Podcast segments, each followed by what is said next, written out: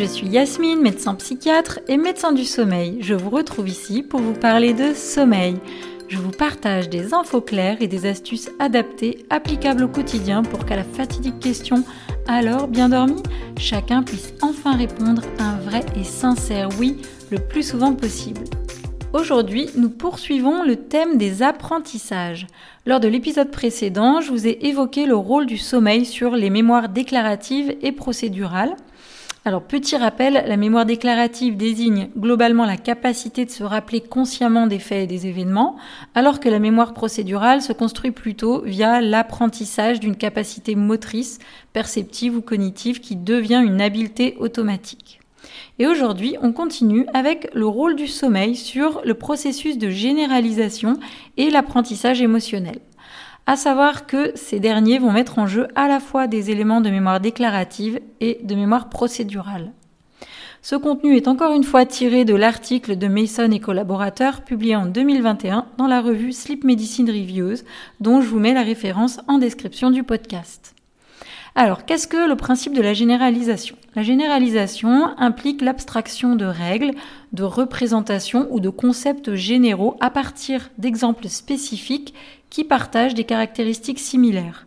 C'est le fait d'utiliser des informations connues pour en apprendre de nouvelles plus complexes il est particulièrement intéressant de savoir si le sommeil favorise la généralisation au cours du développement précoce parce que la capacité de généralisation est essentielle à l'apprentissage des catégories sémantiques, c'est-à-dire identifier les similitudes entre des éléments ou des exemples non identiques mais connexes.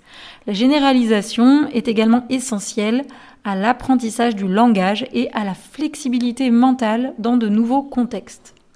Des études montrent que le sommeil favorise la généralisation dès le plus jeune âge, qu'il s'agisse d'apprentissage linguistique ou moteur.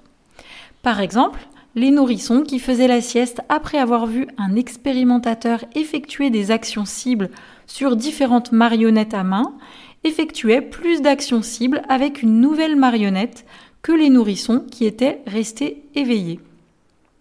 Et ces, résultats suggèrent que la sieste favorise l'abstraction et la généralisation chez les petits de moins de 2 ans.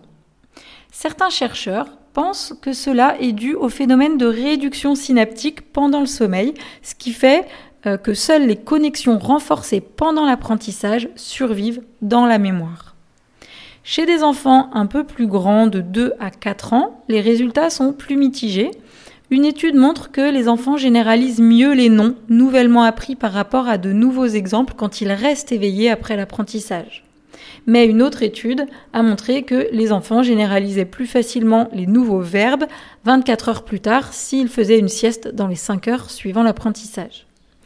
Et après une nuit de sommeil, les enfants qui ont fait une sieste après avoir appris le jour précédent ont généralisé avec plus de précision les mots à de nouveaux exemples que les enfants qui sont restés éveillés pendant au moins 4 heures après l'apprentissage. La raison pour laquelle la généralisation pourrait dépendre de plusieurs périodes de sommeil à cet âge-là n'est pas claire, mais il se peut que des cycles de sommeil supplémentaires comprenant des intervalles de sommeil paradoxal plus longs, notamment lors des siestes, soient bénéfiques. Et les auteurs concluent qu'étant donné le manque d'études de polysomnographie pour des tâches de généralisation dans la petite enfance, le rôle du sommeil paradoxal n'est ici que spéculatif. Et on manque aussi d'études chez les enfants plus grands et chez les ados, mais étant donné le rôle du sommeil nocturne dans la généralisation dépendante de la sieste chez les tout petits, il est possible que le sommeil paradoxal lors de la nuit, et non plus lors de la sieste, améliore la généralisation en synergie aussi avec le sommeil lent et ce, peu de temps après l'apprentissage. Alors voilà pour le processus de généralisation et maintenant on va voir les apprentissages émotionnels. On sait que le sommeil contribue au traitement des émotions chez l'adulte. Chez les adultes, le traitement des émotions est généralement attribué au sommeil paradoxal, celui des rêves et des mouvements et des mouvements oculaires. Mais il y a aussi des études récentes qui soutiennent le rôle du sommeil lent. Pendant le sommeil paradoxal, les oscillations θ de l'amygdale se synchronise avec les activités hippocampiques et corticales, ce qui correspond à un renforcement de la mémoire émotionnelle. lorsque la mémoire émotionnelle implique des aspects déclaratifs, alors il est probable que le sommeil lent joue un rôle également. Des études menées chez les adultes ont montré qu'un mécanisme associé au sommeil lent renforcerait la mémorisation de la valence émotionnelle, tandis qu'un mécanisme dépendant du sommeil paradoxal atténuerait la réactivité physiologique émotionnelle. Si on revient maintenant aux enfants, à ce jour, aucune étude n'a examiné les effets directs du sommeil en comparaison à la veille sur la mémoire émotionnelle des bébés. On a quand même deux études qui ont utilisé l'IRM cérébral pendant le sommeil des nourrissons pour évaluer le traitement des émotions. Ces travaux ont révélé que les nourrissons âgés de 3 à 12 mois peuvent traiter et différencier le contenu émotionnel pendant leur sommeil. Et il a été constaté qu'une durée de sommeil plus importante à l'âge de 6 mois permettait de prédire moins de difficultés émotionnelles signalées par les parents à 12 mois. Ces études suggèrent que les différences de sommeil pendant la petite enfance peuvent jouer sur le développement émotionnel. Ça reste assez vague, mais ce sont de premières études et les évaluations sur les nourrissons ne sont pas évidentes à faire. Chez des enfants un peu plus grands, de 2-3 ans, une étude a manipulé expérimentalement le sommeil pour comprendre comment les siestes influencent la mémoire des visages encodés, donc euh, appris, dans un contexte émotionnel. Aucun avantage immédiat de la sieste n'a été trouvé, mais le lendemain, la mémorisation des visages méchants et gentils était plus importante si une sieste avait suivi l'apprentissage la veille. Il est donc possible que l'avantage observé de la sieste reflète une réactivation de la mémoire spécifique à la sieste qui, au départ, a laissé la mémoire instable juste après la sieste, mais qui aurait peut-être amorcé un processus pour une meilleure consolidation ensuite pendant la nuit. Chez des enfants de 3 à 5 ans, d'autres travaux ont montré un avantage immédiat après la sieste pour des tâches qui font intervenir à la fois l'attention et la régulation émotionnelle.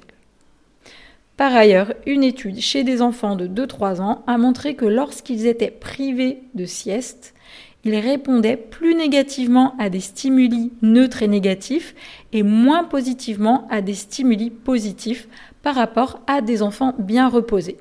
Les enfants privés de sieste ont également passé moins de temps à exprimer un affect positif lors de la réalisation d'un puzzle soluble et plus de temps à exprimer un affect négatif face à un puzzle insoluble. Ces résultats indiquent que les siestes chez les petits peuvent favoriser les réponses émotionnelles adaptatives dans différents contextes. C'est finalement exactement ce qu'on retrouve de façon empirique avec ses propres enfants quand ils n'ont pas assez dormi. Maintenant, quelques études ont exploré les effets du sommeil de nuit et de la restriction du sommeil sur les émotions à la fin de l'enfance et à l'adolescence. Chez des enfants âgés de 8 à 12 ans, il a été montré qu'une restriction de sommeil d'une heure par nuit pendant 4 nuits a entraîné des émotions moins positives lors de la réalisation d'une tâche et une moins bonne régulation émotionnelle. De même, lorsque chez des 14-17 ans le sommeil a été limité à 6h30 par nuit pendant 5 nuits, les adolescents se sont évalués eux-mêmes comme ayant une plus grande dysrégulation émotionnelle, ce qui a été ensuite confirmé par les parents. Et il y a même une étude chez des ados de 14 à 18 ans qui a montré qu'après une nuit de privation totale de sommeil, leur humeur était significativement dépressive. Mais ça n'a été retrouvé que chez les filles dans cette étude. Alors, sur le plan physiologique, chez les enfants, le sommeil lent nocturne serait le plus impliqué dans le traitement des émotions. Et concernant la sieste, la présence de plus d'ondes lentes pendant la sieste d'enfants d'âge préscolaire a permis de prédire des temps de réponse plus rapides après la sieste dans une tâche d'attention émotionnelle. D'autres études ont montré que chez les adultes et les enfants âgés de 9 à 12 ans, le sommeil lent et les ondes θ du sommeil paradoxal favorisent la mémorisation émotionnelle des images. En conclusion, on peut dire que de manière générale, les études confirment que le sommeil joue un rôle physiologique direct ou de facilitation dans euh, de nombreux domaines cognitifs. Et ce rôle du sommeil se fait de différentes façons en fonction des domaines d'apprentissage concernés et en fonction de l'âge des personnes. Les auteurs insistent sur le fait que les données physiologiques restent rares dans ce domaine et qu'il s'agit donc ici de conclusions préliminaires dont la réplication et l'expansion seront nécessaires. Sur le plan physiologique, les fuseaux et les ondes lentes, les ondes lentes du sommeil semblent être les facilitateurs les plus importants du traitement cognitif au cours du développement. Et concernant le sommeil paradoxal, un modèle mathématique récent a conclu que la fonction du sommeil, en particulier du sommeil paradoxal, change brusquement entre l'âge de 2 et 3 ans. Au cours de la petite enfance, le sommeil paradoxal favoriserait la réorganisation neuronale, tandis qu'à un âge plus avancé, avancé, il serait plus engagé dans la réparation des neurones. Ainsi, le sommeil lent pourrait jouer un rôle prépondérant dans les apprentissages, tandis que le sommeil paradoxal favoriserait une réorganisation plus globale. À noter que les troubles du développement neurologique, comme par exemple le TDAH ou le syndrome de Down, qu'on connaît plus sous le nom de trisomie 21, peuvent également modifier les effets du sommeil, soit en affectant directement le sommeil, soit par le biais d'autres processus neuronaux indirects.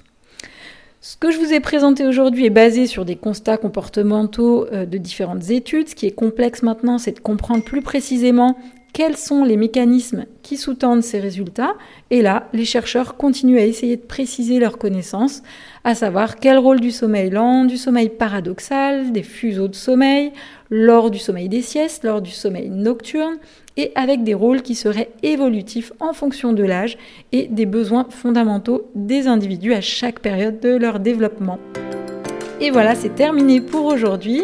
Vous pouvez me retrouver notamment sur Instagram sur le compte Yasmine Dodo. Je vous remercie pour votre écoute et vous dis à très bientôt.